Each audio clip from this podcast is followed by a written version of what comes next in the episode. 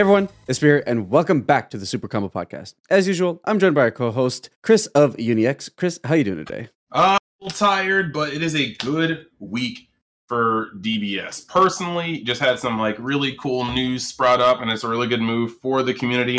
Um, you know, it's it's always just a a really interesting just lifestyle being the number one Universe Seven Go Home player on the planet, and soon I'll have chances to actually try to uphold that title. Um, there's a lot of red U7 in general, and I want to kind of throw my hat in the ring and play against that. Just you know, it's it's it's a matter of pride, as as Evan U7 would say. Hashtag it's a lifestyle. But past that, um, yeah, I'm just I'm really happy for competitive season to be coming up. Um, this weekend was monstrous for a whole lot of people, and I'm actually proud of all my homies that like did well. I'm proud of all my homies that got out there and tried, but the amount of people that I am close with that actually did well, including yours truly, main host of this podcast, who just got out there and just pretty much said, "Yo, screw scrapping for an invite for the rest of the format." Like it's just phenomenal. So congratulations to all those people. And um, yeah, like it's it's a good weekend. It was a good kickoff to the competitive season, I think. Yeah, I totally agree. Uh, same thing for me on my end. A lot of people that I know have uh, gone out there and performed, and uh, we'll touch base on some of that uh, in a later showcase. Um, and actually, I mumbled on the intro a little bit because I was 100% committed to calling you Discount Juice WRLD, and I just totally blanked on what I just totally blanked on what the name was before I uh, as I was saying it. oh, but, true. God uh, intervened. He literally was like, no. yeah, but uh, nevertheless, you know, like you said, uh, big news for the community, and actually be our first topic today, where uh, it was a big weekend for a lot of people. Um, however, I think the biggest win I think the community can pull was that uh, your boy UniX, Mr. Chris Spencer, was on IGN today in one of their unboxing videos. Uh, yeah, um, that was actually that was actually pretty cool. Uh, I have to just be thankful that I got the opportunity. And um, I think it's actually just a very big step in a lot of different ways. Like, one, this is probably the biggest outside of the community advertising we've had for our games. And a lot of people actually noticed, and this is something I noticed too. When I clicked on that IGN video, I got an ad for Realm of the Gods. Yeah. And I have never seen a YouTube ad if I'm not mistaken, for this game before. Like I see Legends, I see Dokkan. I have not seen a Dragon Ball Super card game. So just this may be a bigger step in just getting our name out there because our IP, like let's let me let me grill at it. Nobody's ever taking over Pokemon, like overthrowing Pokemon. But our IP is bigger than Yu-Gi-Oh! as an IP, just not bigger as a card game. And I think that just having a lot more people with eyes on this game can do a lot for it. So I'm very, very excited for that. Um, something that I've been wanting to hold in for like a little bit now is uh freaking you know that little meme where the dude's in the corner and he's like they don't know I'm famous. like when I was watching everybody like break street dates like on pulling their Vegeta SCRs. I want I was that dude in the corner. I was like, if only they knew I was the first person on the planet to pull this SCR. Like that's how I felt. I was like, yeah. Some dudes, oh man, I, I, mean, I gotta get my case to pull my Vegeta, and I'm like, you give me a case to pull it. But on the outside, I'm like, good luck, bro. Like so, it just feels really good to finally um, be chilling. For the people that tested with me on webcam and saw my backwards proxy cards, it just was a totally ironic, fun moment to know that when I played Vegeta and it was a proxy turned around card, it was just Vegeta turned around in the sleep. so just know that. just know that. I hope it hope it didn't cheapen the match. But um no, it was it, it actually it was really really cool. I, it was an experience I've never had before. Um, I actually got a look into like, and I'm not gonna front. Like my production on my videos has so much room to grow, but um, recording this IGN thing, I really got like a taste of the sort of like production and editing and like recording that people like George and Brian from Stage Zero just do way more regularly. And I was just like, holy crap. Like it opened my eyes. There's a lot of room for me to grow, and I'm gonna try to step up my game. But man, yo, man, that technical side of OBS, I was not ready. y'all out here, y'all out here doing work work. it's a it, th- thankfully it's a lot of one-time work where you kind of do it once and you can kind of forget about it but uh, yeah there's there is a lot that goes into it as you step up and level up the content creation game and i guess that's like my biggest question as you know, and as I look into this, is just kind of like, you know, what what are your takeaways from it, right? Because here's the thing, like, yes, uh, I think there are some people out there who you know try to push the quality of the game as far as they can. Myself, Brian, um, there's a couple of others. Um, I think Sensu Pop oftentimes will try to push the note on terms of where he can take the game uh, visually speaking. So, but but those are things that like we're trying to figure out ground right. Like um, Worlds is us trying to figure out what works best for that and how we can make that the most presentable it is.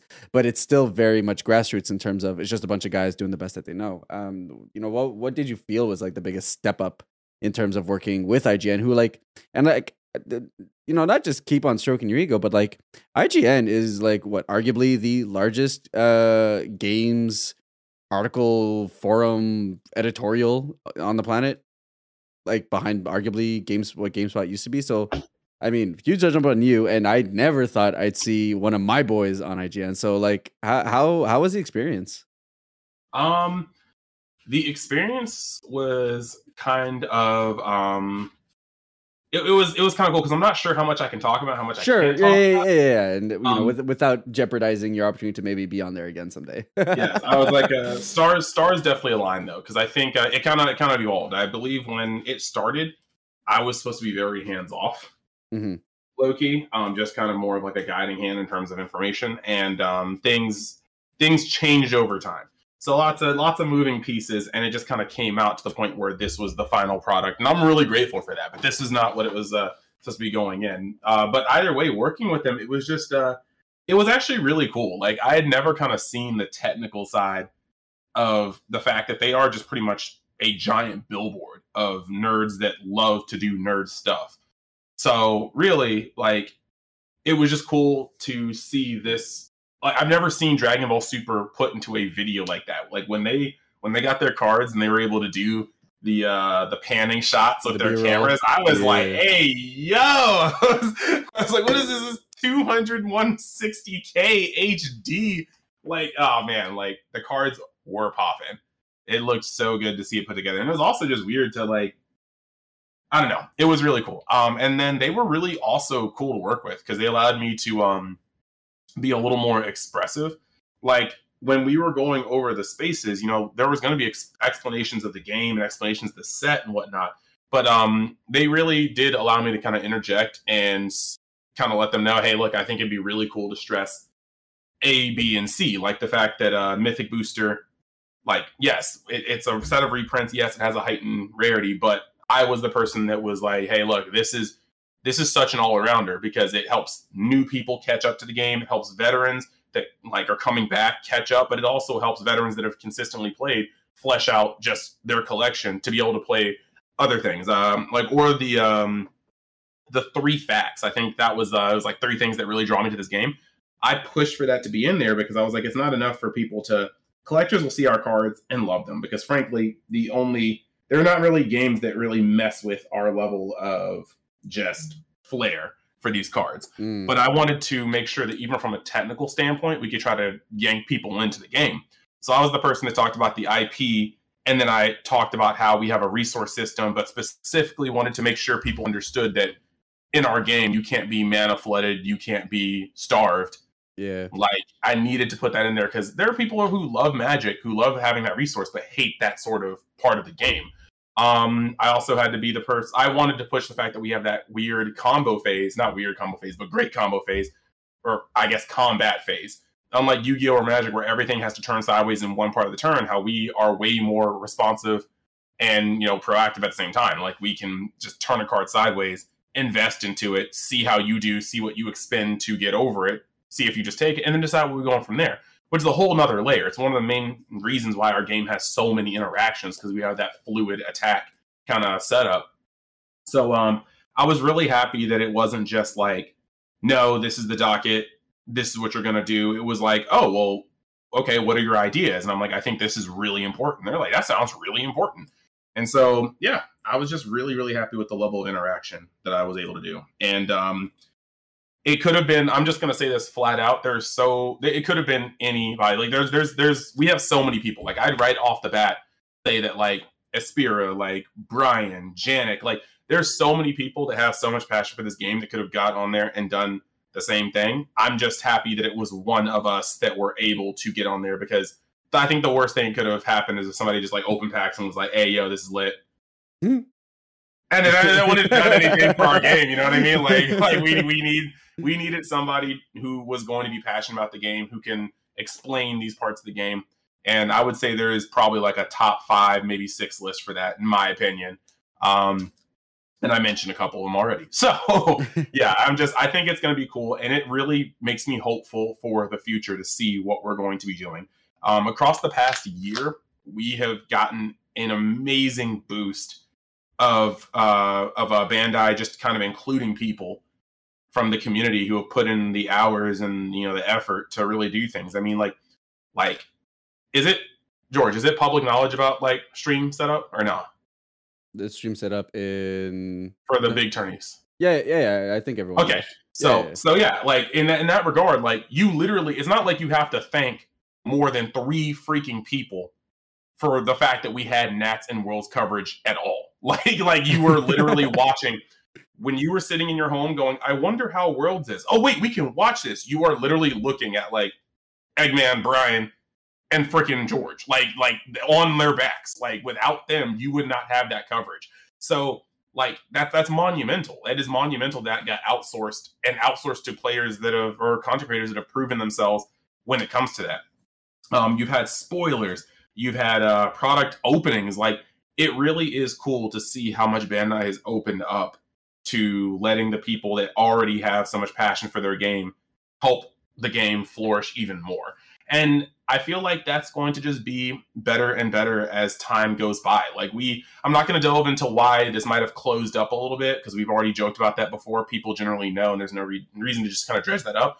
But I think that we're starting to get to a point where like the wounds have healed, they're just scars, but we're like making new progress and we're breaking new ground. And who knows what we're going to see in 2022 when it comes to this. And for people that say this game is dying, um, pardon my language, but you're you're literally smoking dick. Like there's uh there's at this point almost three full arcs that are in the manga that haven't been put out yet. Um, well, actually, no, I think it's two. What Moro and Granolah? Yeah, there's a movie coming out, and you already know they can't make cards until they animate anything. So on top of them being able to recycle infinite, almost you know stuff that they already have, they're going to be able to go into this movie, and that's a whole set. So that buys another three months for this game to be out. And the moment Dragon Ball Super comes back, we have two, we have another arc that we can animate.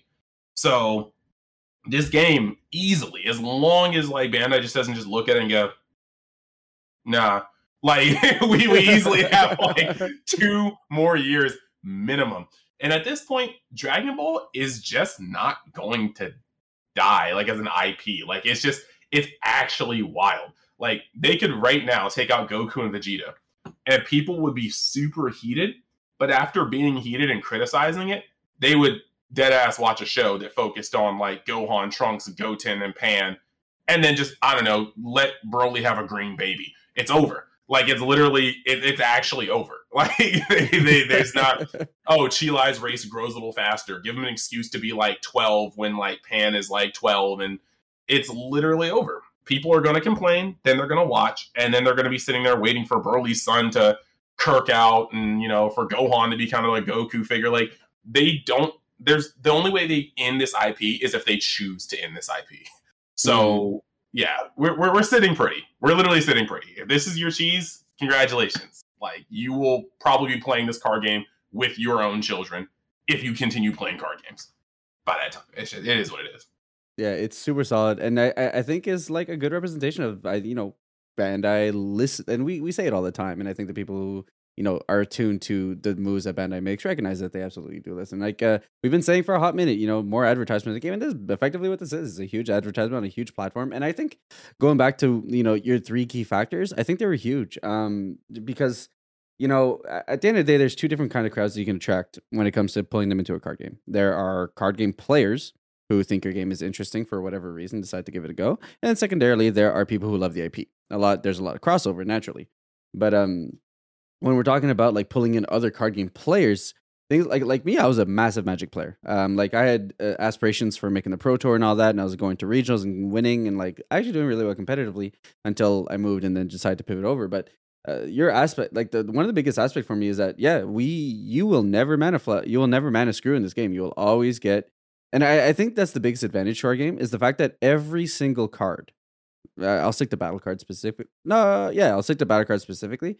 Every single card has triple usage off the off the rip just by being like a vanilla battle card. It can be charged, so it can be your resource system. It can be comboed away, which is, allows you to be more defensive or offensive. And then additionally, it can just straight up be played as a battle card, which allows you to apply more pressure and or you know board control.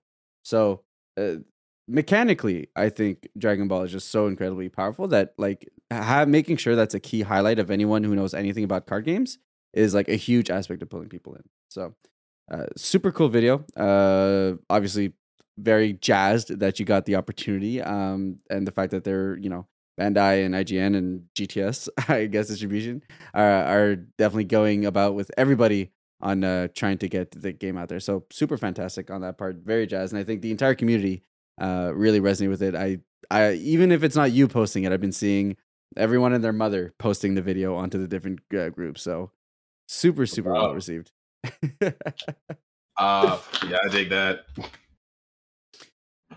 And uh, yeah, like Chris was saying, you know, Bandai has been pushing this initiatives where content creators have been more involved. And hey, Bandai, if you want to do another Secret Rare Showdown Sunday stream, um, uh, I'm down, bro. I, am down to have 13k viewer uh, or 1300 live views again on my stream. So hey, that was wild, wild.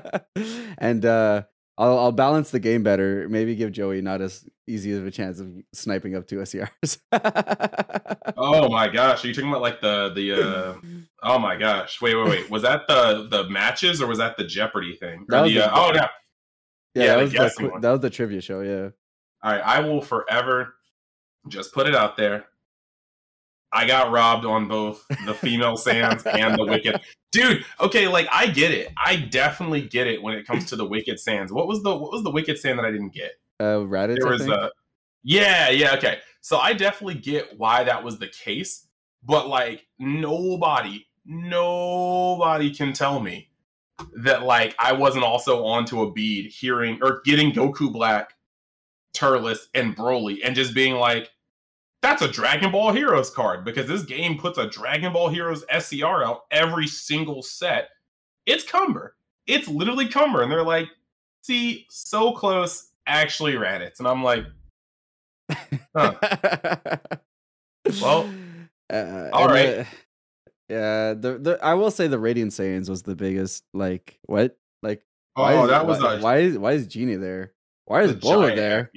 that was such a giant fu because I was like, I went off on that one too, and then like it was like, okay, like maybe like I think I did put in Bola, but I didn't put in Gine, and I was like, I even thought Bola was a stretch. I'm like, woman hasn't swung on anybody in your life, and then like when you were like when uh when Joey just guessed Bola or guessed uh, Gine, and you were like, ding ding ding, I was like, Hey, yo, bro, she had three minutes of screen time. She was chopping up steak. Like, wait, wait, what? Probably you know she's got a power level of 0.002.5, like two decimal points within the same numeral. Like, I, I don't know. I felt, I felt so just hurt.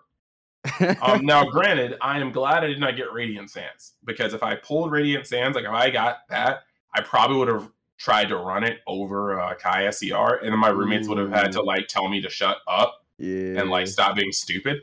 Because like Kai SCR is just such a better SCR, but like I also was like, you know, a couple times in testing, I opened up with Radiant Saiyan, just OTK'd my opponent on turn three, and that's pretty balling, but it was not worth. It was not worth. So I'm glad. I'm glad I uh, did not get the opportunity to play myself. Very fair. Well, it's the, the whole thing was fun. Um, I think I definitely learned uh, from it and just kind of like game balance and how important those kind of things are. So uh, you know, if, if if we do get the opportunity to do it again, uh, or if anyone from the community, I did, you know, if it, if it ends up not being me, I will gladly consult on like, hey, you should probably think about doing this, this, and this. So just things like that are always great. They're great opportunities to have outreach for the game. So big fan, big fan. Um, um mm-hmm. yes. I don't know. I may have to swear off of all like game style things. I love being involved with them, but like I'm still emotionally traumatized over starting off Jeopardy, guessing Monster Carrot, and ending Jeopardy with the lowest score. Like I thought I was about to destroy you guys when when that was the first question revealed, and I was like, "This is where we're going." Oh my god, like George is smart, like eight thousand IQ, and like Janik knows Dragon Ball lore, but I don't think they know Monster Carrot I Dragon did Ball I'm going in. I'm going in, and then I just like got body for the rest of the But no, I, I I guarantee I was nerfed by Canadian Ping on that one. Oh my god. Oh, Dude, I, we we cannot beat Janik with the button, bro. Like I was sitting here spamming, and that was actually the worst part. Like it would have been one thing if we just had answers that we didn't know, but like nine times out of ten, it was just like we didn't press the button fast. like we, we all all three of us knew the answer, but Janik came out on top with the button smashination. So that, that felt that felt grimy. I was so sad. Mm-hmm. Mm-hmm. So of course, super fun uh, against big up and ups for Chris being showcased on IGN of all places. That is so incredibly cool. Uh, I- ki- kid me would have his mind blown by this, and current me still has my mind blown by this. So super awesome, and here's to hoping that that's just a, a start to many more moves in the future. Now, as far as excitement internally to the community goes, we had talked about a little bit at the start. First, webcam regionals happened. So these are the first regionals that have happened for the year, and they're happening before DBS Fest, which means they're regular best of ones. Now, there's no confirmation that after DBS Fest happens, best of ones are going to be pre-side. However, everyone knows in the community that it's the right move to make, and a lot of people have been complaining that like, hey, these should have been best one pre-sides. But I do think, while I understand the frustration because it seems like such a free give that this is what the community wants. I do like the fact that Bandai is going about testing something in an unofficial manner before officiating it um, because I think if this is policy for any rule changes within the game, it'll be very much appreciated that it happens this way versus just kind of being thrown at us without us having any really like foresight to it. At least when it comes to the OP circuit. So on that front, it gave an opportunity for a lot of strategies that typically don't thrive in regular best of one to maybe have one last shindig, one last go at it. Because of course, best of one is effectively its own version of DBS, and where your opponent can't really side or fix their matchup for what you're doing. And it means that sometimes degenerate strategies, Android 18 mill, uh, can go ahead and take down entire tournaments. All right, timeout, timeout, timeout, timeout. While I agree with you. Mhm. How you calling Android 18 degenerate? I mean, it is degenerate, but mill Nimba, bro. Like, I mean, now granted, granted, you're milling over time, and you can also play like a beatdown strategy. And Android 18 is just actually cheesing you off of this planet. But like, oh, don't get me wrong. I mean, I I claim it hard as the cheesiest of cheese strats, but at the same time, he also carried my breakers into a top 16 finish. So I'm not oh, complaining. oh, oh, oh. all right, that's true. Wait, yeah, you did play him. I checked in. Uh, I was Uh. like checking in on the stream, and I was like, I literally saw Mill versus Mill, and it wasn't that I didn't want to watch you, but I was like, there are matches that I could potentially get in trouble for watching at work, but it will not be Mill versus Mill. Like, I I'm not gonna have like somebody be like, yo, he was on T, he was on his computer watching some sort of card game to be watching Mill versus Mill. So I was like, I'm just gonna Nah, see how this goes in the comments. No, uh, I was undefeated up until that point. I think it was round or game six, uh, or round six, and uh, by that point it was just like, nah, it's that matchup is so like you can't win. Uh, as Janemba, th- there is arguably an in where I might have been able to aggro him, and I think that's the route I should. I thought about it, and I opted not to in the game, and then uh, when I m- thought about the game uh, later on or today actually, which is the day after. I uh, Mhm. very much just kind of like, yeah, uh, the because it didn't occur to me how many pieces Android 18 actually needs in hand um, to make the kill turn work. So if you can ag- aggress them and make it tough to them to just assemble and sit on the combo in hand, that was probably the right move. So, anyways, things to learn for the future. But uh, uh, what ended up winning, taking down the first uh, the Carta Magica one on Saturday? King Piccolo. King the final Piccolo uh, with Marcel yeah. Russell. Yeah, yeah, yeah, yeah. I think uh, going into the uh, the top four was well going into the seventh round. The four undefeated decks were all different. There was uh, Syn Shenron, there was Gogeta Zeno, there was uh, U7 Goku and King Piccolo, and the um the freaking what? Sin uh, Syn Shenron I think beat wait did it beat I think it beat Gogeta Zeno because it got to like tap six land. And um, King Piccolo beat U7, and it was actually very close. I actually put that uh, put the gentleman with U7 Goku on my channel, and I also ended up putting. Um, I also was listening to just you know, I watched their match, And Marcel is if you if you've played against him or just watched him play, dude's a machine. Like he is calculating. He made Turles look good. And if you don't understand the feat of strength that is to make Green Turles look like a competitive deck, then like I can't help you. But he he is honestly just that uh, player. He will make decks that are way worse than they are look better. Um, and he even said that like Homeboy played very very well. And there was a pivotal. There was two plays. There were two hard plays that really made um that really killed it. It's actually I it's on the deck profile, but the U7 Goku player he gave a minus to piano. Um, I don't know if he was trying to set up the double tap on it to hopefully kill it, but at that particular moment, he did not take into consideration Pan. And if he had just hit any other battle card on the field, Pan would have cost two energy and wouldn't have dropped on that turn. Mm. And that's what pushed in. And there was one more, I think, momentum kill, but that was the main misplay of that game. Um, and since it's best of one, you know, that one major misplay that loses game just loses the match. But um, yeah, so that was pretty cool that the top four was four different decks, in my opinion. I think that's awesome. Yeah, it's super great. Um, some old, some new. Um, I think uh, it was the most represented deck, but U7 Goku did what it did, and it showcased that it is a deck that can fight it off at top tables, which I think everyone was suspecting. So it's nice to see that it was doing that. And I do argue, I think arguably the deck gets better in best of one pre side as well um, since it's not like an incredibly linear strategy and it does like the ability to fine tune itself since it is it can lean very mid rangey. So on that front, super cool. Uh, day two, I don't remember what all the top decks were, but uh, we had uh, Joey Palladino played out in the finals versus Frank Newcomb. Joey was on KP as well, and uh, Frank was on Android 18 Mill, which which to be fair is just kind of a free game for Android 18. Like King Piccolo can definitely get there um, based on aggression. But if uh, Android 18 is like moderately decent with the defensive cards they find while being able to assemble the combo, it uh, it is very very difficult for King Piccolo to do anything. So, uh, well, yeah, got something to say about I have that? A tr- well, yeah, no, I, I just have a I, I have like sort of a treat mm. because I had already been going over this detail, and so I can tell you right now um, that uh, so Android 18, of course, like you said, won against um against uh, Joey Palladino's King Piccolo. Um, but also in the top four, there was King Cold and a Whoa. Super Saiyan 4 Bardock. Uh, that yeah, I played against him actually. I was his one. I was I beat. I was his one loss.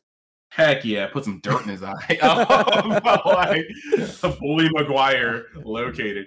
Um, but that's actually wild. Yeah, after after Top Cut happened, because I think uh, I don't know who beat who, mm. but yeah, Joey went into round uh, the last round undefeated along with uh, Frank. Frank beat Joey, knocking Joey down to uh, knocking Joey down to third place, and then a King Cold won its eighth round, allow, won its last round, allowing it to go up to second. I hate hate hate when that happens. When you're undefeated and yeah. you lose to another undefeated and an X1 who just won their last round squeaks above you, that is infuriating. It so feels bad. And the people in the DMV, if you guys remember that one ARG championship where we all took a group picture at the Island Games and I looked literally like somebody had shot my entire family in the streets. It was literally because of that. Like five rounds, I lost to Jamal in the freaking final round, and Amani, who had lost in like round two but won out, got to second place. And the only thing that made it better was that I got TPs and I pulled SS2 foil Gohan. Hey. But I was very upset because I didn't have my stupid piece of paper that said I got second place at the store like champion. Like I, I was upset. Yeah, it's that that's always been really tough for me. And obviously it doesn't get fixed unless you do like a top eight type situation. But the fact that like effectively you can go undefeated and have quote unquote the finals where you're both undefeated and then you're actually not the second place for losing is always so tough. Like it's like I understand it goes via tiebreakers, but I feel like there should be like an exempt in like if tournaments will only play out in Swiss for most of the year, I do feel like there should be some kind of like extra thing when they do the last rankings where if there's only two players left undefeated at the last round, this, the guy who loses should just get second. Um, especially if there's like ever like second place exclusive pricing because like that still feels bad you effectively played out of finals just to get punished for it like you, you were yeah. you were literally better off maybe losing the round beforehand to then win your last one to get into second So and that's that's crazy. like that is crazy. You were better off having a worse record to get like, wow, the sky is down, water is dry. Like I, oh no. Um. So, of course, your boy ended up playing on Sunday with Janemba Mill. And uh, it was a long fought day. Uh, ended up going undefeated for five rounds before we took our first loss. And uh, ended up sinking in 10th place, fishing in the top 16, which gets additional prizing. So that's always super cool. And, Heck yeah. Uh, super. I didn't think I was gonna do that. Well, to be honest, I was. So here's the story. Um, I had worked the entire Saturday because the provisional showdown for my hero was going on, which by the way, is super diverse tournament. So if anyone ever interested in that game, you guys should definitely check out the tournament gameplay on Twitch. The VODs are still live. Um, so Saturday, I was uh, working and supporting the entirety of the stream as well as being at a cottage with friends which means that like and so then once the stream was done on saturday i was catching up with the fact that i was working the entire time while i was at the cottage which means uh, your boy was in a hot tub till five in the morning and then was two hours away from home so then got out showered uh prep and then there's a bunch of snow on the road too so i ended up driving two hours so now i'm arriving home at like 9 10 o'clock something like that um picked up breakfast, ate like a, my ten dollar like traditional uh, ceremonial breakfast that I do with my iced coffee, and then had no deck because Red U seven wasn't available for me. I went to the store and they were bought out. So I mean, glad for all the players who got their stuff, but that, that was I was not one of those players. I managed to pick up a couple of staples like blue cards and some things that I know eventually I might test out. So for the most part, I had nothing new. So I was like, well, first off, I need to sleep because I am currently going over 24 hours without sleep. So how about I just play Janemba? Janemba's a deck that I've been specking on for the last week or two that would probably do decent with all these draw deep decks. Um, also, if no one's really super expecting it, maybe uh, it can get in there. Even though I wasn't even aware that it ended up winning on Saturday because I was so tuned out from what was happening Dragon Ball on Saturday, and I only caught up once it was Sunday. So ended up building the deck in 10 minutes, blue yellow because I just like blue yellow. Uh, zero testing because you guys know how I do. Uh, and then I and then I took a nap. Uh, so about 35, 40 minute nap, and then I had to set up the stream and get going. So super solid day across the board. I was super gelled out. So like huge shout out to everyone who supported me. By the way, I think the the stream peaked at 197 viewers, um, which is actually more viewers than the official Super Player stream. But anyways, um, Jeez, did you really give it to your? Did you really just pull up on your mic to say? I can literally hear you pulling up on your. Mic. All right, I'm done.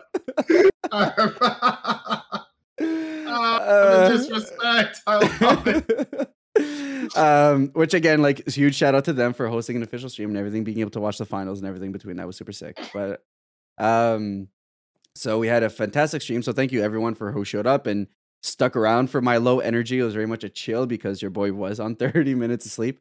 Uh, tournament went super well. Um, played a lot of people who actually never played against Janemba before, and that's a big perk. It, like, cause like they they don't know how to balance between drawing, not drawing, or when to activate their abilities. It's definitely one of those matchups you need to understand how to play.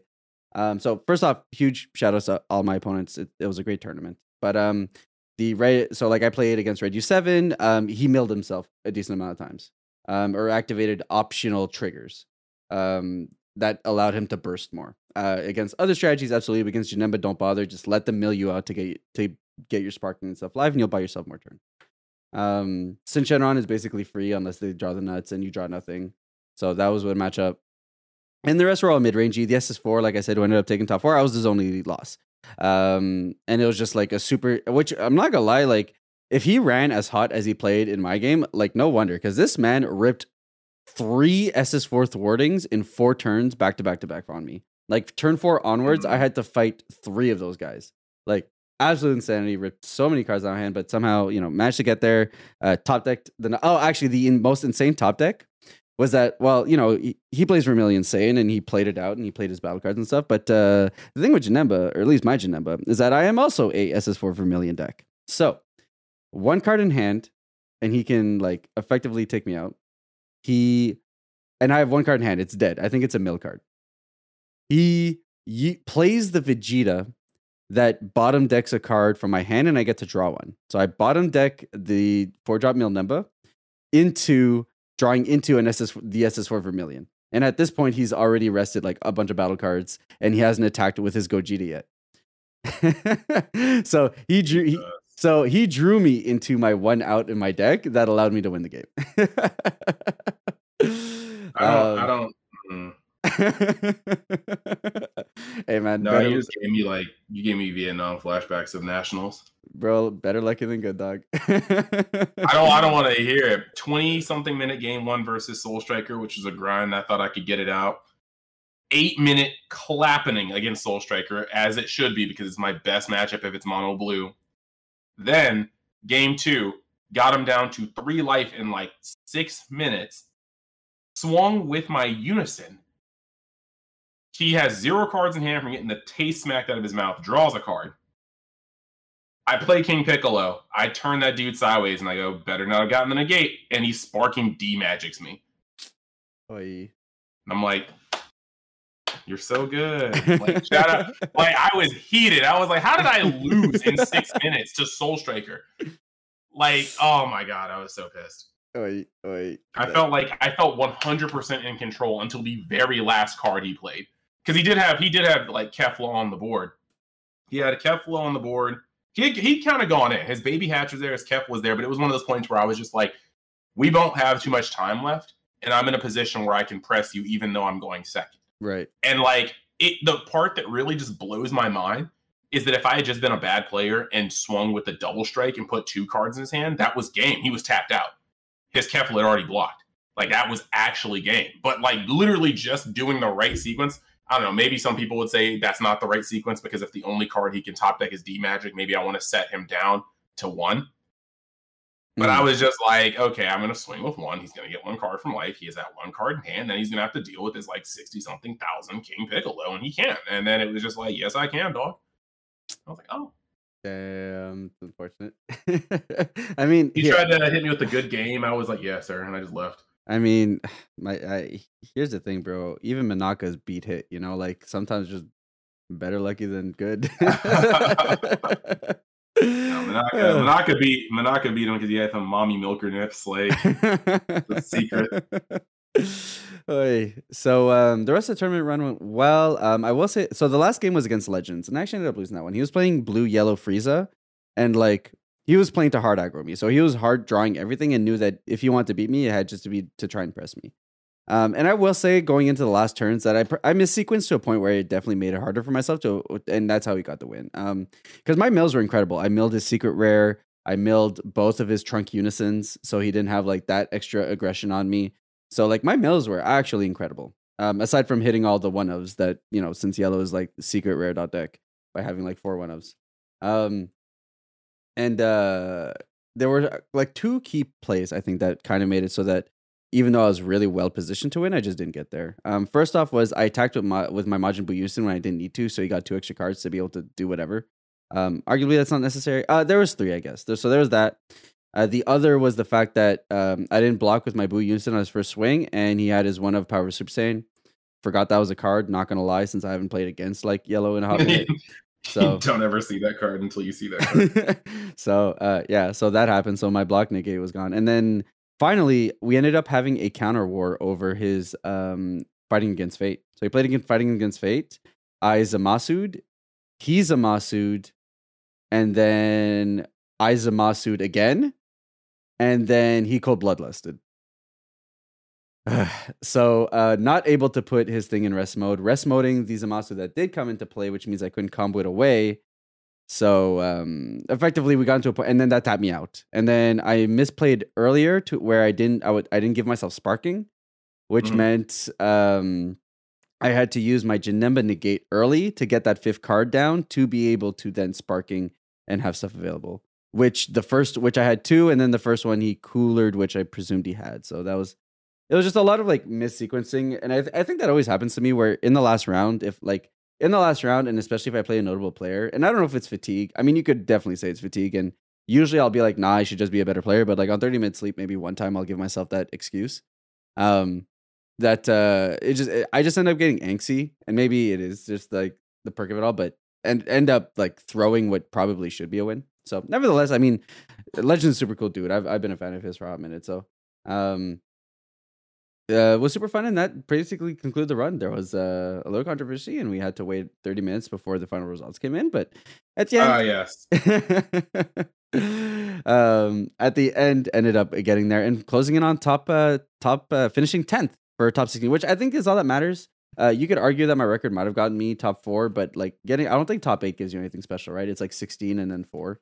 So, so yeah, so got uh, got there, and uh, as usual, I love being able to upload a deck profile on the Monday after a tournament if it's a if it's a finish. So, the biggest thing, the biggest thing is the fact that weekend one we locked in that Nats invite, and I don't have to give a shit about the regional season until Nats. Don't remind me. I like literally like I couldn't participate in these regionals. And I'm about to go to a fest and not get an invite. I'm so sick.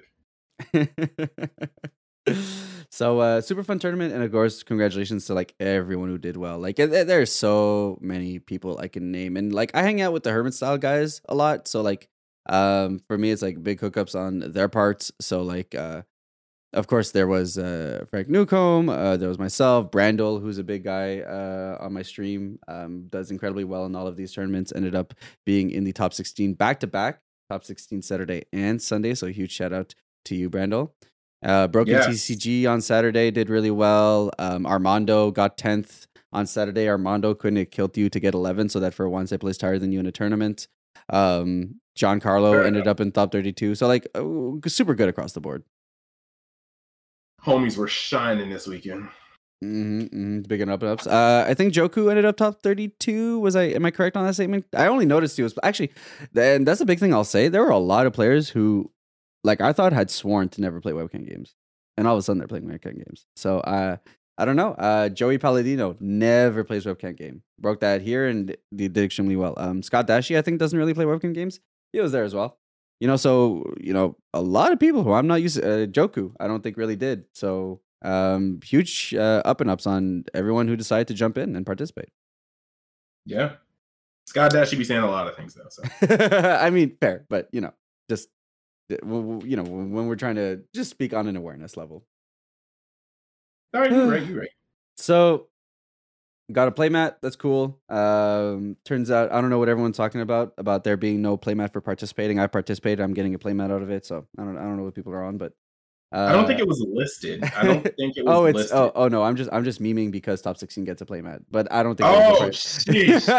Oh, that was next level. It was next level trolling. Never mind. All right, you got it. um, got his ass.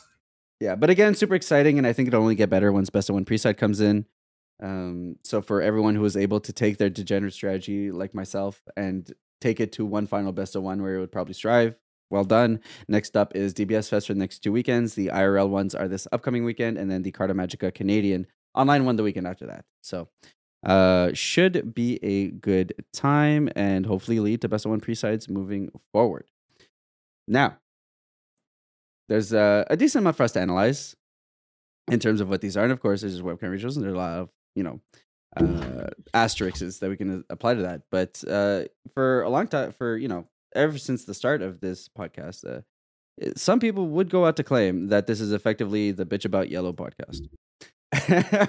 um, and you're not wrong because we do a lot of that. But uh, you know, while yellow is still incredibly strong, and I don't think neither I or Chris are going to stray away from that because uh, card for card, they are the best card pool in the game. It's just Um, written better. It's literally built different. um, yellow didn't destroy. It did well, uh, and it- you know it plays some decks. And uh, for what it's worth, I'm not counting Syn Shenron in this. Syn Shenron plays yellow, but it's not a yellow deck because it just Syn Shenron many- is it's an archetype. It's not Yeah. yellow day, like you said. exactly. So, so so I'll give you the first lore on this. So now that we've had our first couple of regionals, we've got Fest coming up. What? How do you feel about yellow going into set 16 now that we have some results to back up? You know, some data. So here's the thing, okay? Um yellow is very like so this is actually kind of funny because what we're seeing here is there are a very, very, very like special couple of things that uh yellow is currently missing. And actually I said by I said a couple, but it's really just one. Um, we talked before how yellow was not just a single card you could ban, not even a single two cards you could hit. Yellow was an amalgam of cards that did things while cantripping, which means they float, and a leader that went plus two with minimal effort as well as minimal deck space to do so.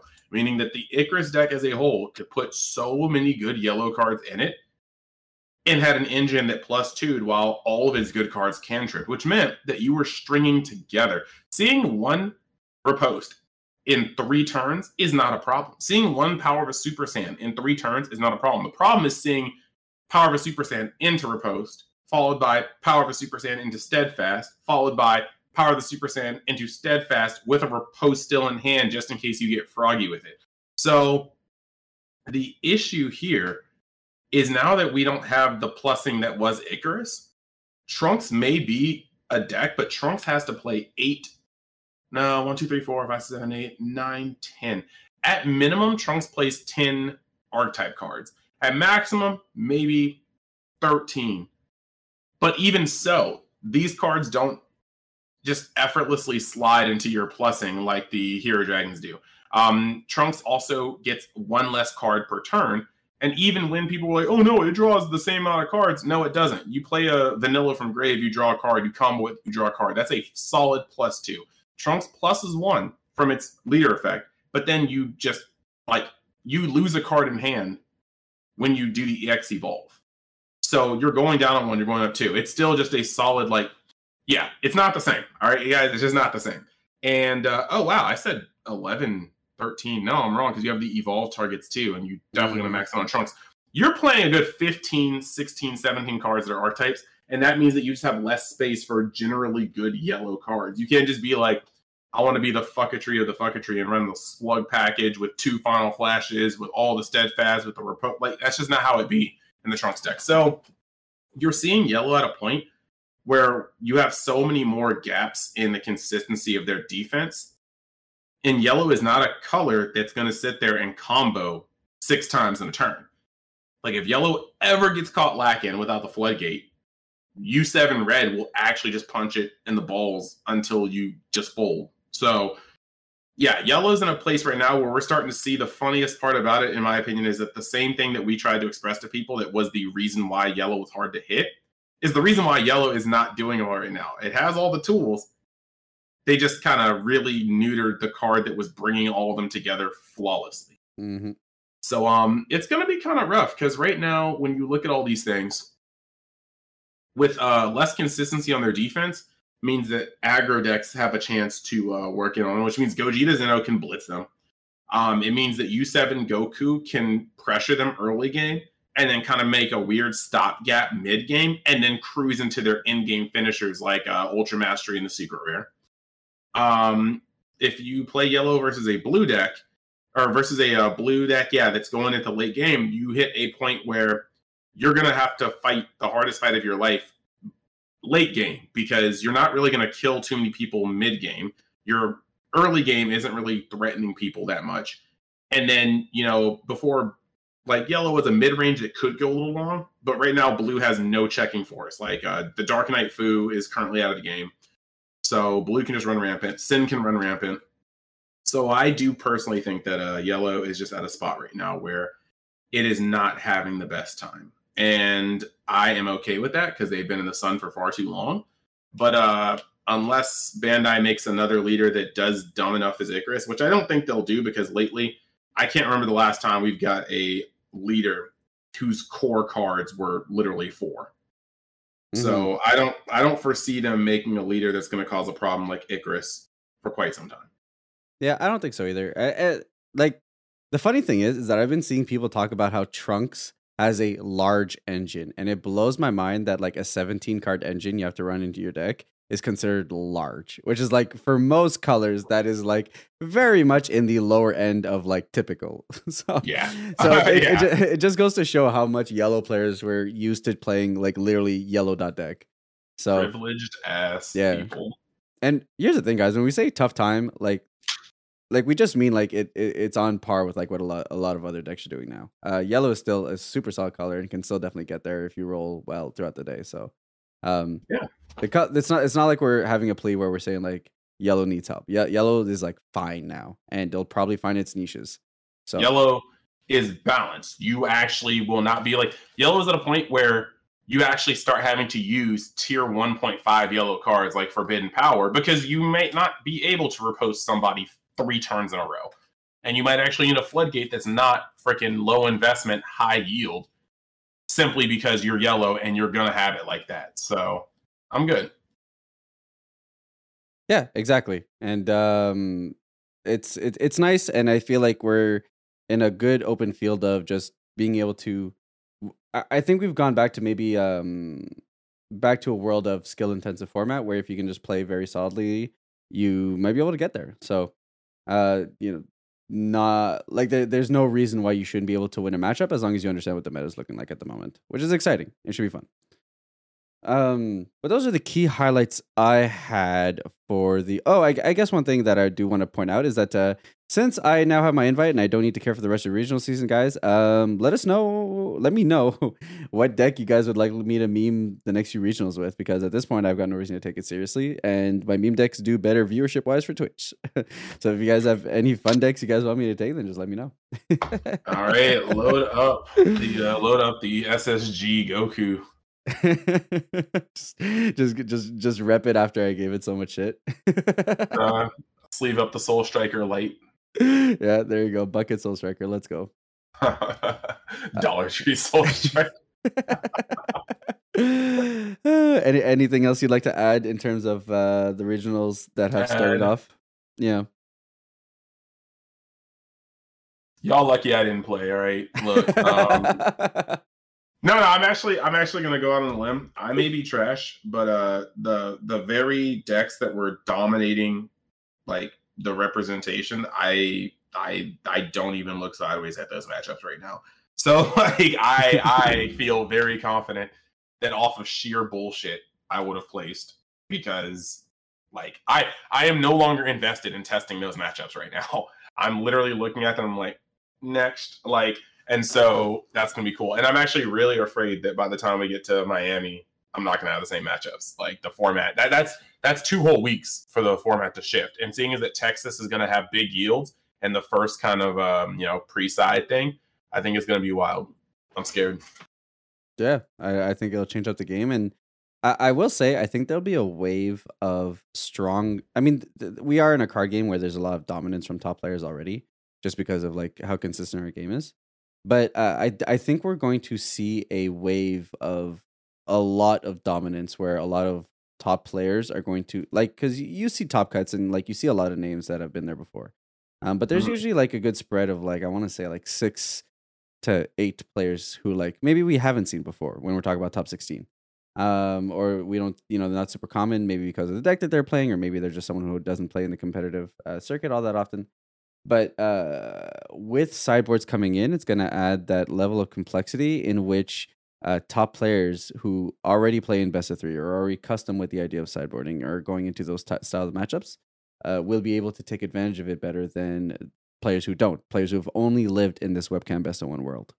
So uh, I think we'll have a an adjustment period where players are going to have to learn how to sideboard. And I've had so many messages from people over the past you know, ever since the announcements of Best of One pre-side, they're like, I don't know how to sideboard, and I'm like, you're gonna have to learn because it completely yeah. changes the matchup. So I think I think we're gonna have a transition period, if slash I think when Best of One pre-side gets implemented across the board, because I think um, there'll be a strong divergence between those who know how to build slash utilize their sideboard versus those who are just gonna kind of shut it in dark while they try and figure it out.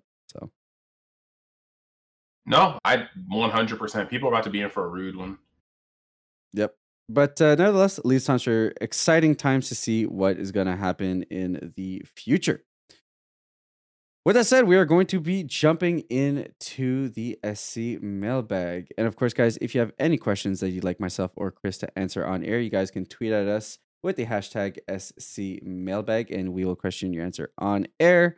As well, if Twitter is just not your thing, you can also put them in the SC mailbag category on the Discords and we will get them through there. Our first one coming from Discord, and let's see.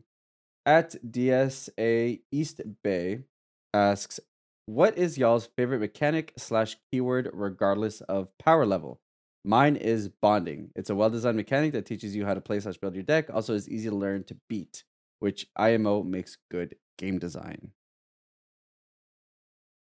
Hmm. Yeah, you get you got a favorite mechanic or keyword? Um, I personally borderline get off on the people's souls leaving their eyes when they get smacked up with critical. So it's Uh, probably critical. Like I- I critical hate can critical be toxic. much. critical can definitely be toxic, but critical is just like it's it's it's a set one keyword that's so powerful that it's probably like on the least amount of cards in the game. Like now I'm not gonna say the least amount of cards in the game, but like you, you just don't see like if a card has critical, there's like 85% chance it's shit. Because critical is so strong. like and, uh, and the fact that you can just instantly make it ignorant, like critical. Anything with critical for one mana can become ignorant. Or one energy can become ignorant. And that's just like that's a problem, dude. Yeah. Well, I, I mean, like we can just see that taking the extreme with reboot Gohan, right? Like one of the biggest things, I'd argue, the biggest thing that made that deck as oppressive as it was was just the fact that, like, at any point in time, you could give your triple strike crit, and then your opponent's never seeing any cards out of his life. It is. It was just for one energy. It was just so incredibly obnoxious.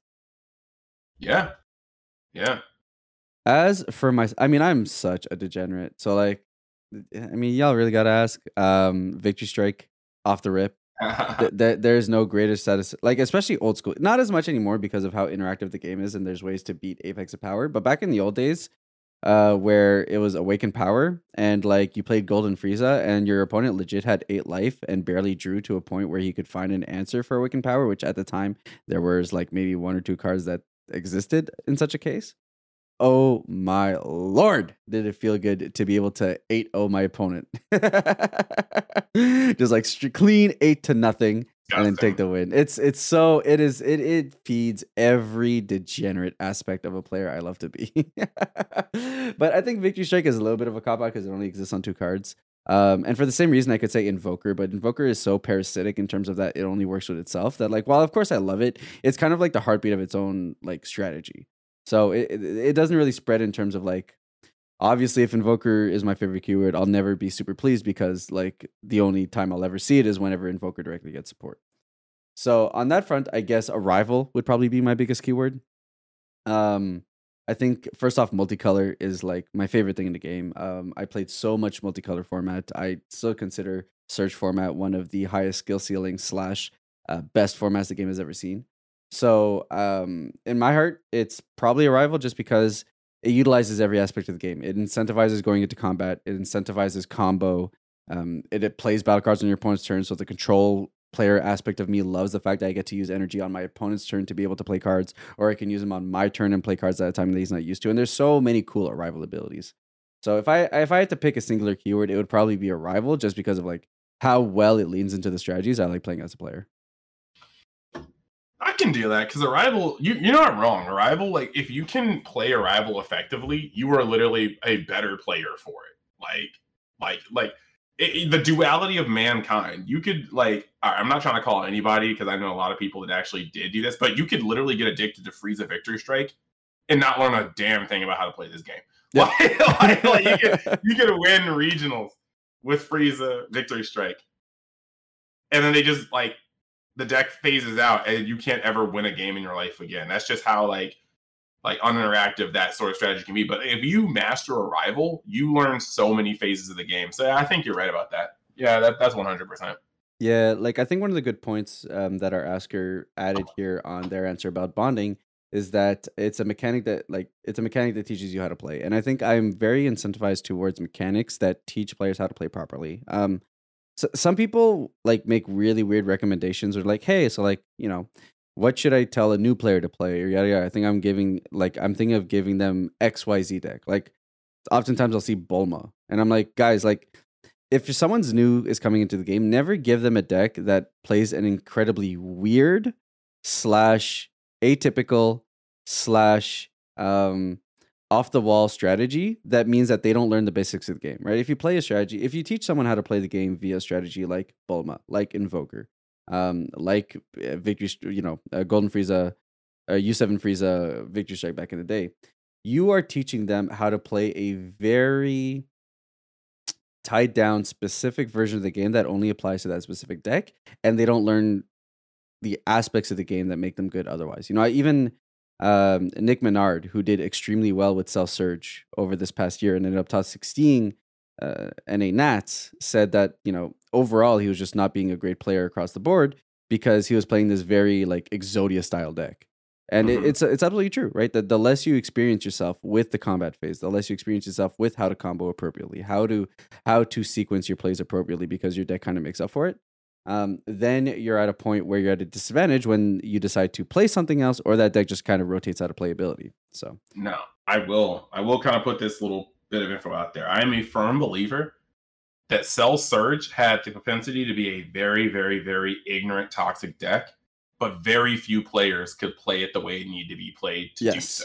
Yes. The fact that like 90% of the player base was like, oh yeah, Icarus just draws too much for Cell Surge to handle. And Jordan was just like, I could play Icarus eight times in a tournament and I would top. And he literally played Icarus like six times at Nats and ended up in the top four. Like, it's not like like the skill cap for that deck. I, I know people hate to hear this, but the skill cap for an ignorant deck that does still exist. And freaking like get surge, cell surge, two players can pick up that deck and play it completely differently. Like there, there's just ways that you can give your opponent cards that have you you don't need to give them cards. There are times where on turn three, you're sitting there with still half a hand, but against a player like Jordan, you're sitting there with one card going, How did this happen? I played against this deck before.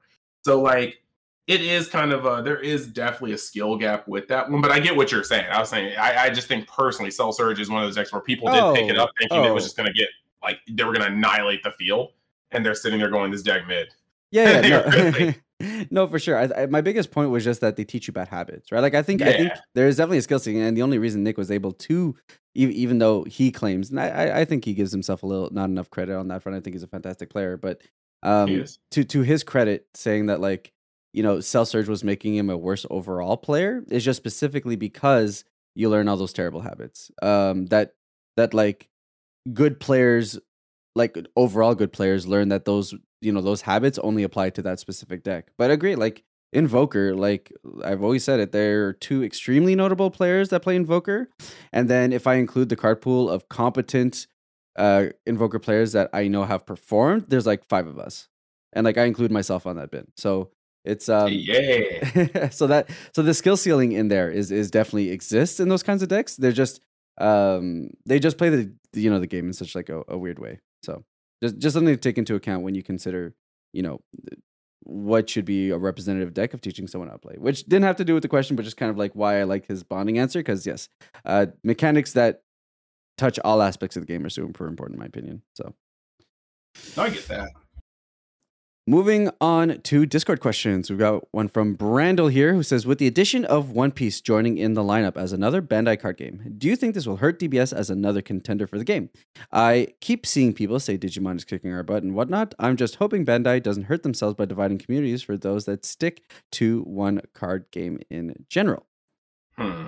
I, I think it'll be fine. Um, like I, as much as I know a lot of people stick to Dragon Ball for the IP, I think a lot of people are here specifically because the mechanics of the game are incredible. Um, IP is the reason why you join Dragon Ball card game, and then like the way the game plays is why you stay. Um, so for, for, it's kind of tough to tell, right? Because we have no idea how One Piece plays. Digimon, I would say, Digimon, I wouldn't even say initially hurt Dragon Ball. It's just people tried the new thing. People are always trying the new thing. Anytime there's a new thing, people will give it a go. Um, but I know a lot of people who, a lot, a lot of Dragon Ball players who played the game like, nope, I can't deal with the RNG, and then they pieced. So, do, do I think initially Digimon quote unquote hurt? Digimon hurt in as far as like it was a new thing people tried, and then like those who stuck stuck, and but like I think overall it wasn't a net negative for Dragon Ball. I think Dragon Ball is still kind of performing at the same level that it would have if Digimon wasn't around. Um, is it gonna do it for One Piece? I don't know. Um, there's we just we don't know enough information, and um, for the most part, from what I've seen, people are okay with picking up a side game and still playing Dragon Ball. Like Dragon Ball isn't one of those games people play as a side game. It really is their main game, and then they play other games as side games. So, in my opinion, I think, and it all depends, right? Like the we don't know how many. From what we see from the starter decks, the starter decks are like twenty five cards. Which, like, okay, you know, how competitive is this game? Is it more of a casual game? Who knows? Is it a competitive version of Dragon Ball because we have leaders and stuff? I'm not too sure. Um, and then even then, like, is there SPR game on point? Like Digimon has great card art, but their SPRs are still slacking behind like what we do with ours. Gosh, their SPRs are like just they they just add like a layer of texture on it and then Yeah. change the art, and you're kind of like look left, look right. Like, yeah, exactly. So uh, there are can't get jiggy with this. Yeah, so in my opinion, there are huge aspects that keep Dragon Ball from being, but at the same time, there's too many unknowns. But I, I, I think Dragon Ball will be fine. Um, if anything, it means that One Piece fans start playing card games and maybe they see that Bandai has this event that showcases Digimon and Dragon Ball and One Piece, and maybe they give the Dragon Ball game a try. So Yeah. Um it's kind of like I, I actually do kind of agree. Like, I mean, I say I do kind of, but no, I really do agree. Um it's kind of like in a weird position where I don't I don't know how like I, I can't even imagine how they would make One Piece as I'm not gonna say convoluted, but as in depth as Dragon Ball without making them the same game. Mhm. So I am kind of hoping that One Piece is fun, maybe less deep than Dragon Ball, but not as I don't want to use the word whack, but look, I'm sorry, Dragon. I'm sorry, Digimon players. You guys know what you are like. Like y'all play that game for a reason. The fact that the fan base the fact the player base visibly were mad that they were about to introduce mulligans and side decks, that tells me all I needed to know. Like, like they were literally like, here are two facets of a card game that can help delete variants, allow you to not get screwed just because of your opening six, five. and even alter five, sorry, and even alter your strategies between rounds so that if you just entered a terrible matchup based on color, and I'm not gonna front, there are there are Digimon matchups that just feel awful. Like like there were like I remember playing, there were like green could make some wild boards, but I think it was black that could just put a bunch of blockers up with reboot. Yep. And like you know, red wouldn't have necessarily had the same problem because red will just start like eating these guys off the field, and same with um same with blue to a, to a degree. Blue just bounce stuff, but like green versus black didn't really feel like a good matchup to me. And now they're like, okay, well, we're introducing side decks too, and the, and the community was like awful, terrible, bro. If my opponent bricks, he's just a worse player than me, and I He's a don't bad need that deck builder, change. and it's like, Well, yeah. dude i will i will put it out there right now. I don't mean to like hate on anybody but like i played in my first digimon locals. I did not have a single omnimon. I had four BlitzGreymons and i had a general red deck. I smashed all four of my rounds and then faced true champion steven i think in the final round. I just bricked. You just beat my ass with like green blue like Imperialdramon and like I didn't play like I had to hard cast like a champion blocker twice. And this dude had the nerve to tell me good game afterwards. Like like we actually played. I was like, dog, don't even like this is on your stream, but like why would you like I just said yeah. Just left. like that game has severe issues when it comes to the evolve system because the evolve system truly needed a mulligan since the beginning of the game. Um so yeah, it just blows my mind that the community was like, I don't know about that one, Chief. So I don't want it to be as linear and sometimes just like RNG dependent as Digimon. But uh, I'm not gonna front. If One Piece is just as convoluted and in depth as Dragon Ball, I know I said I don't want to use that word. I'm gonna use that word. I don't know if I can play both games Mhm. because there are so many interactions in Dragon Ball that you just have to understand. Like, and yes, I could probably do that with two games, but depending on how much time I have in the day, maybe I don't want to. Now, if I get on this full time content creator life one day, yeah, you know what? Like, sky's, sky's the limit. I got, I got time, bro. I got time to spend. So you know, I'll be balls deep in either game. But like, I, I think when you play card games, you kind of do like maybe one or two that challenge you, and then one that's just fun. And that's what Digimon was for me until like Yellow just got super trash. But um, yeah, I kind of feel like that's that's that's where I'm at on that one. I don't think One Piece coming out will take away from uh, Dragon Ball. And actually, I'm gonna put it out there. One Piece is a big IP, and it's bigger. It's like huge. It's a huge IP. Yeah. But Digimon had the nostalgia factor in America. Mhm. And so so does Dragon Ball, but again, you have the Dragon Ball card game, which has a very steep learning curve and its competitive end. And then you have Digimon that also has nostalgia, but is very easy to pick up, very easy to play, and anybody can technically win. I mean, the better players are going to rise to the top, but I mean, even the better players can break. So Digimon had a lot going for it in terms of that. And also, uh, lots of people don't want to attribute this, but Digimon had a terrible, terrible initial circulation to the point where I could buy boxes and know that there was no way I was going neg if I just put everything on the auction house. Um, the first two sets, I literally just bought boxes because I liked cracking packs and I liked just selling them and coming up plus. Like these, the the uh, alt arts were going for like sixty plus, almost no matter which alt art you pulled, and you get two per box. If you pulled an alt art secret rare, just good game. Like you just you just got way more than your box, and that, that didn't really crash until set three. So Digimon had a whole lot of things going for it to get the popularity it did when it did. And at the same time, Dragon Ball Super was in a very precarious competitive scene. Like a lot of players were not down with what the game was turning into because they couldn't play the decks they wanted to play. Like the, the gap in power between certain decks was unreal. You'd be like, oh, I'm gonna play my Turles Herder Yellow Green Jank. And some dude was like, bro, like I will just beat on your ass with SS3 thwarting and you will never recover. And it's just like, wow, I'm going to play Digimon. And so I I, I don't think One Piece is going to do that. Uh, Digi uh, Dragon Ball is going into a better place. Well, yeah, it's going to a pretty good place. The hype for Dragon Ball is extremely high right now. We got our God Rare. People love the themes in this set. Um, this is probably one of the best sets we've had in a while in terms of like sales and hype yep. in general. Yep. Um, and we're only going to keep going up from here. So a new game that's coming out middle of the year while Dragon Ball is kind of hitting its like super stride. We're going to have a new movie, so popularity is going to be higher too. Yeah, uh, One Piece is not going to just put a dent in our community. Uh, and if you like both, you like both. But I won't front. It's a new game. It is by Bandai, and it will be imported. So I mean, never yeah. say never, but good luck finding this card game for the first couple months it's out. Like, yeah. like it'll, it'll be tough to lock down. Um, and they're doing the Digimon thing where the game is coming out in Japan first and then the States. And that always has like rubbed me the wrong way with Digimon because it's like a big part of being a competitive player for card games for me is being able to discover the meta, being able to break the meta, being able to like find out what other people don't find out because my knowledge of general game sense is like better than the average, right? Um, mm-hmm. Whereas with Digimon, you're just kind of playing the meta that's already been discovered and existed that the Japanese are playing.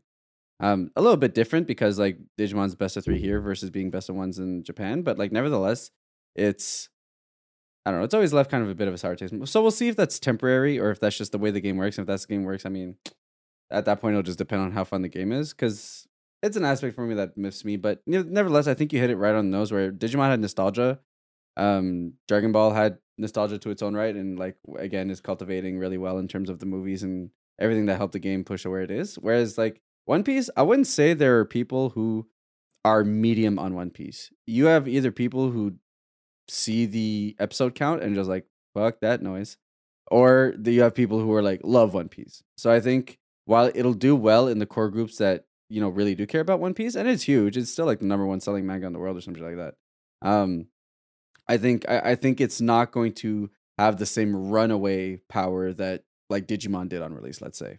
So yeah, Digimon had its the, the shields were down for other card games, and Digimon came out and like yeah, Digimon was just easy to pick up. Like you could pick up starter decks and you felt like you were having fun, and there was explosive like plays in almost every color except black at first. I think black and purple kind of felt shafted at first, if I'm not mistaken, and then they got like yeah. better over time.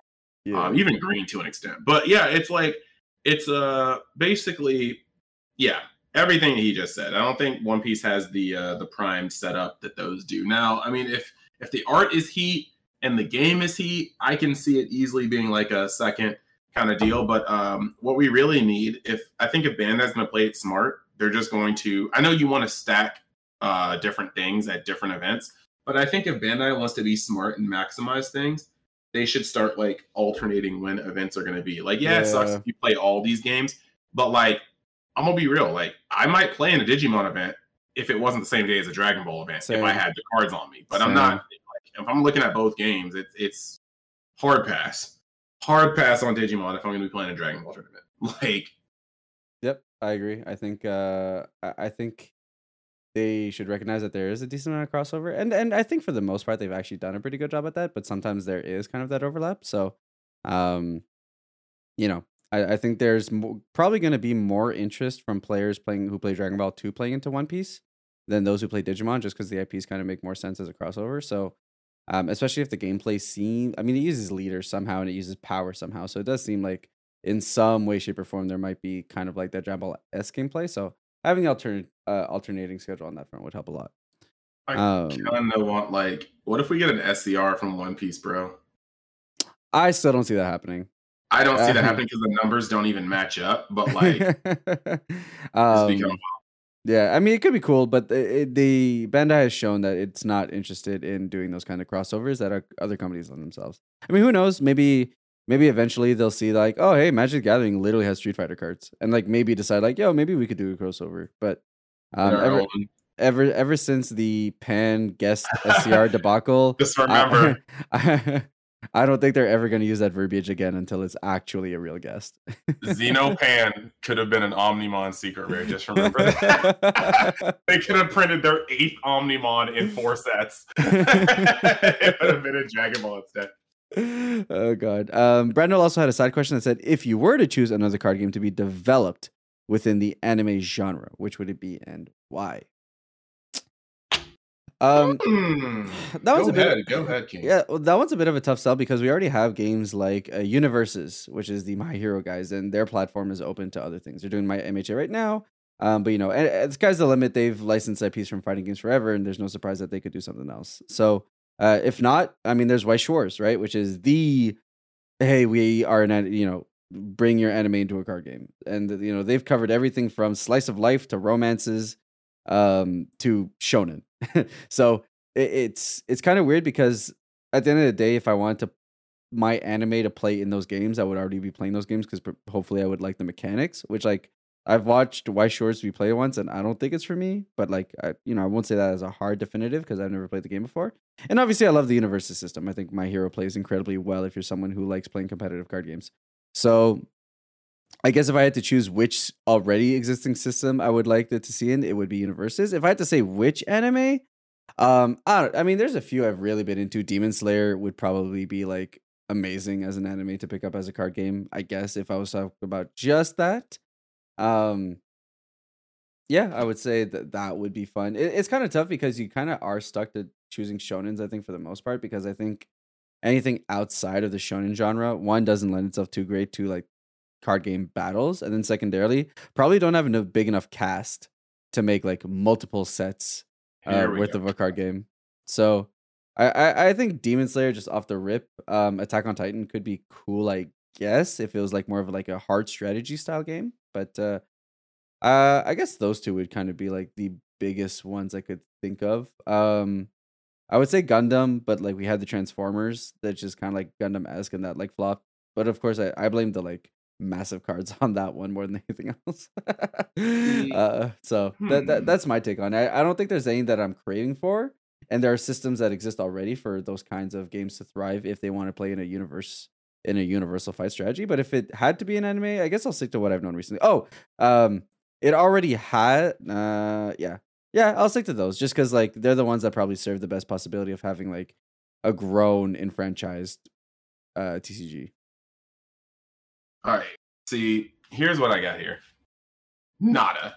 Um, mainly because I think to make a good TCG, I don't like investing anything, investing in anything that makes me feel like it or that gives me pause to the longevity of it. Like I would actually never want a my uh, I would never want a um what's the word for it? A Demon Slayer gotcha or a Demon Slayer card game because that was a fairly short run Mm-hmm. and then it was over. And uh, with that being said, you have such a limited cast, and furthermore than that, even like limited, like like can you imagine them trying to make a Rengoku deck off of the single arc he appeared in, the mini arc he appeared in, only for them to later be like, we're gonna revisit Rengoku as a character and be like, how? yeah, Like you don't use all of his scenes. What are you gonna do? Like you have to start making like original shit for his cards because clearly you've spent him already.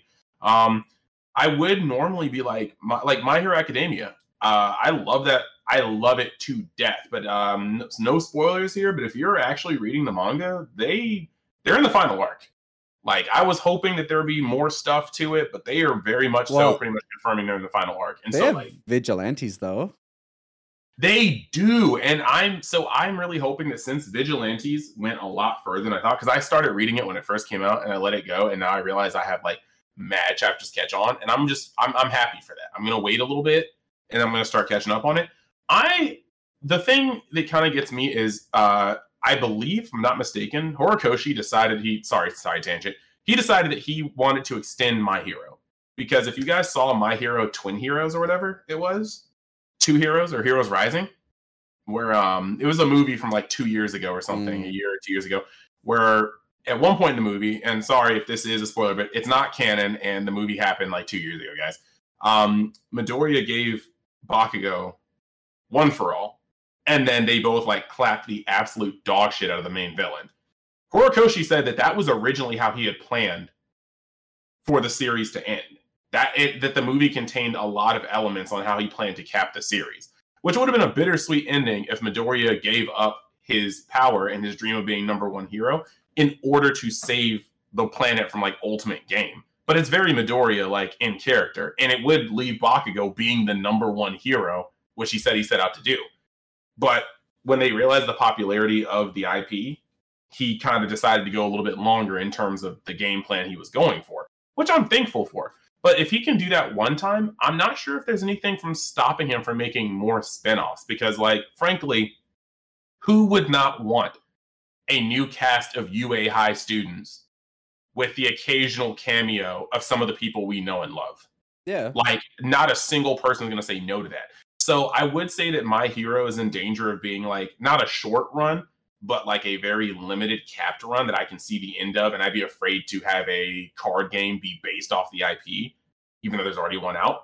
But I just feel like that's another IP where you don't necessarily have to end it. I am definitely Vigilantes has a whole lot of work. It's a little dark for you guys that haven't read it yet, but it's got a whole lot of stuff that's good in it. Um, they could easily do a My Hero Academia next generation kind of deal. And again, we would we would love that. I would love a Kirishima to come through and be like a UA teacher for PE because you know he's really good body smart, but he's not necessarily like the smartest smart smart. I would love to see you know Shoto and Bakugo just doing their thing as like pro heroes, number like one and two or two and three. Just I would love these sort of things. So yeah, I mean they're already pretty much doing I think the best card games. I think that's that's not that's not uh, an accident. The best card games they could be basing their IPs off of, or best IPs they could be basing their card games off of, they're already doing it. Like One Piece is getting it, and God, like One Piece will literally go forever, especially if Yeah, they start. Well, It's never gonna Yeah. end, bro. yeah, like- man. Like uh I forget the mangaka's name actually, but um Oda. yeah, Oda. Like Oda Deadass has said, like, bro, I'm not even close. And I'm like, what the hell, guy? yo, he hit he hit chapter he hit chapter like 900 and people were like hey yo and he was like hey yo we're like halfway now and like all right you guys can hate on one piece all you want but i'm gonna say it right here no other mon like mangaka in the game if i'm not mistaken i've read a whole bunch of shit dude i like reading i'm not just an anime only person there's nothing wrong with that but i do a lot of reading i don't think i've ever come across a mangaka in the game who has had the foresight to plan as hard as Oda. Like the fact that did my computer just beep? uh, potentially. Mine beep too, but you know. Okay. Um okay, so basically nobody nobody in the game I think has the foresight that man has. Like I can find a singular plot hole in the entirety of that 1043 chapter anime or manga and that's Shanks getting his arm bitten off in the first like chapter. yeah, that that, makes- that one that that, no that one makes no sense. I don't I saw, Uh, I saw a meme. what happened to your arm? Hockey? And it's just Shake's like, oh shit, I forgot. I was like, yeah.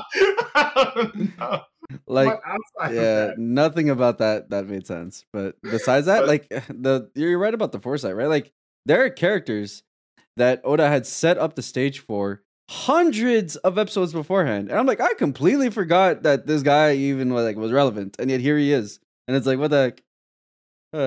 Uh, and you're sitting there like that's an ass pool. and then some like dude pushes up their glasses anime style. Actually in chapters blank blank blank blank blank and blank this character was referenced by height by look by hair color by special move just not by name. And then there was the prophecy that like if you're reading the current chapters there's a lot of controversy going on right now but you can't even be mad at it and call it an ass pull because it is dead ass been like on the map for about 500 chapters and so you're like, well, damn. So like it's this man, this man will never cease. Like this man's got plot on plot on plot. And I don't know how he keeps it all straight. But like, yeah, One Piece just saying and animes, mangas and animes have lived and died before this thing has finished. Like, just think about the fact that this is one of the original big three. And the other big threes have like come up like Bleach and Naruto have come up. Naruto has had two sequel series, one still ongoing.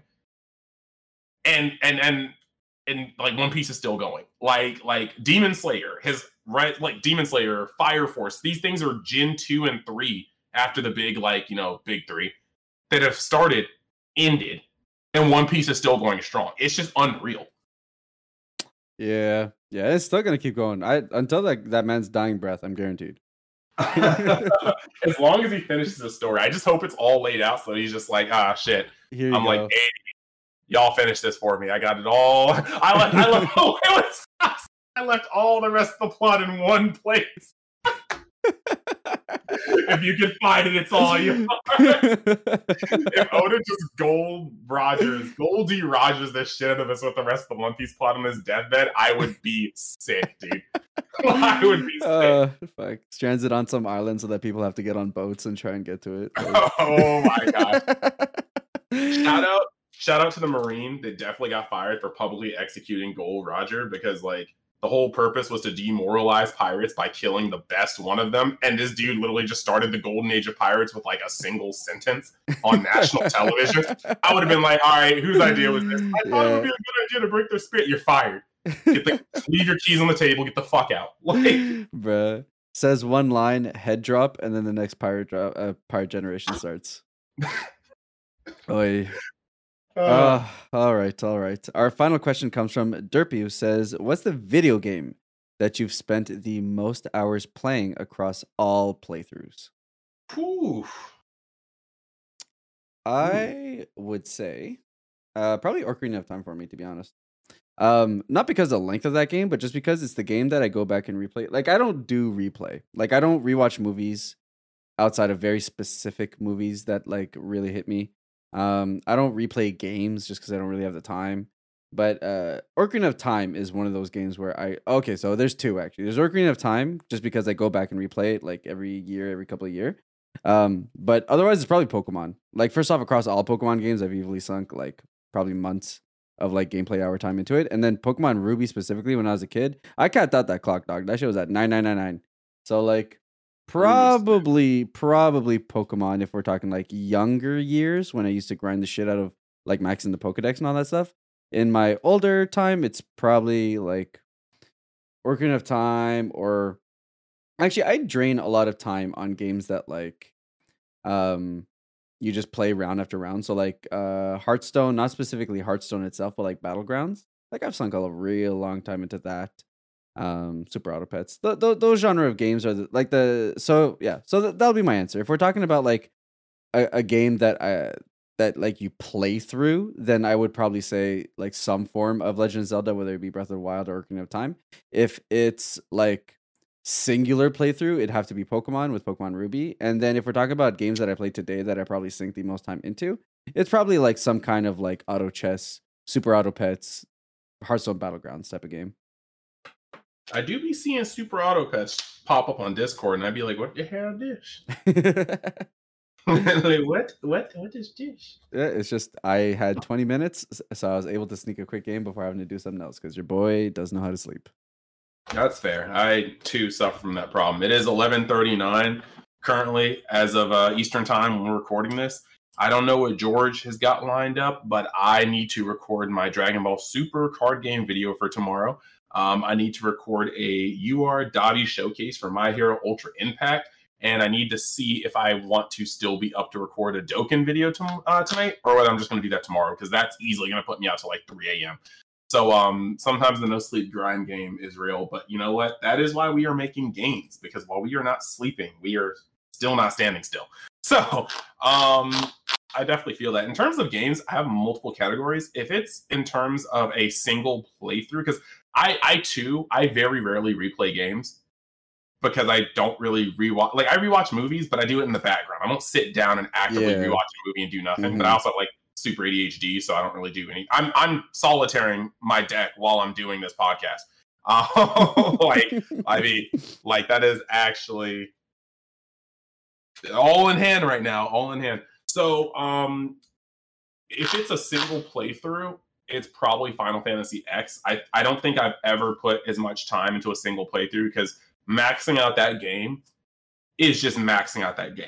Uh, endless controller breaking moments of fucking getting hit by a piece of lightning uh, when you're somewhere around 170 out of the 200 you need to get uh, Lulu's uh, sigil or um, losing the chocobo race by like fractions of a second. You have to get like a Yeah. time of 0.00 to Yep. get his uh, to get Tit- uh, Titus. Oh, I'm sorry, it's, I want to say Titus, but they fucking randomly said Titus in a game, and I can't. You can't dispute that. It was the first time his name was ever like spoken, and it was like Titus, and you were like, like Ah, that's that's fine. Some people, you know, not everyone says names correctly, anyways, right?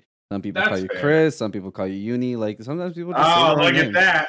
I mean, you're not wrong. You're not wrong. You're not wrong. I thought you were about to hit stage three with that, but um, no, it's uh, I, I definitely, I definitely put a lot of hours into that game. Um, if it's replays, uh, I have to give it to Kingdom Hearts as a whole because I have gotten to a point where I could, I, I, I sped run Kingdom Hearts one at Magfest and won like cash prize for it because I am a, I'm a demon with Kingdom Hearts. I just like I the memory the levels are known like the back of my hand. Like I could probably play those games in my I mean, they're not hard games to play, but in terms of speed running, I could just line those up in my sleep. Like it's one of my favorite franchises of all time.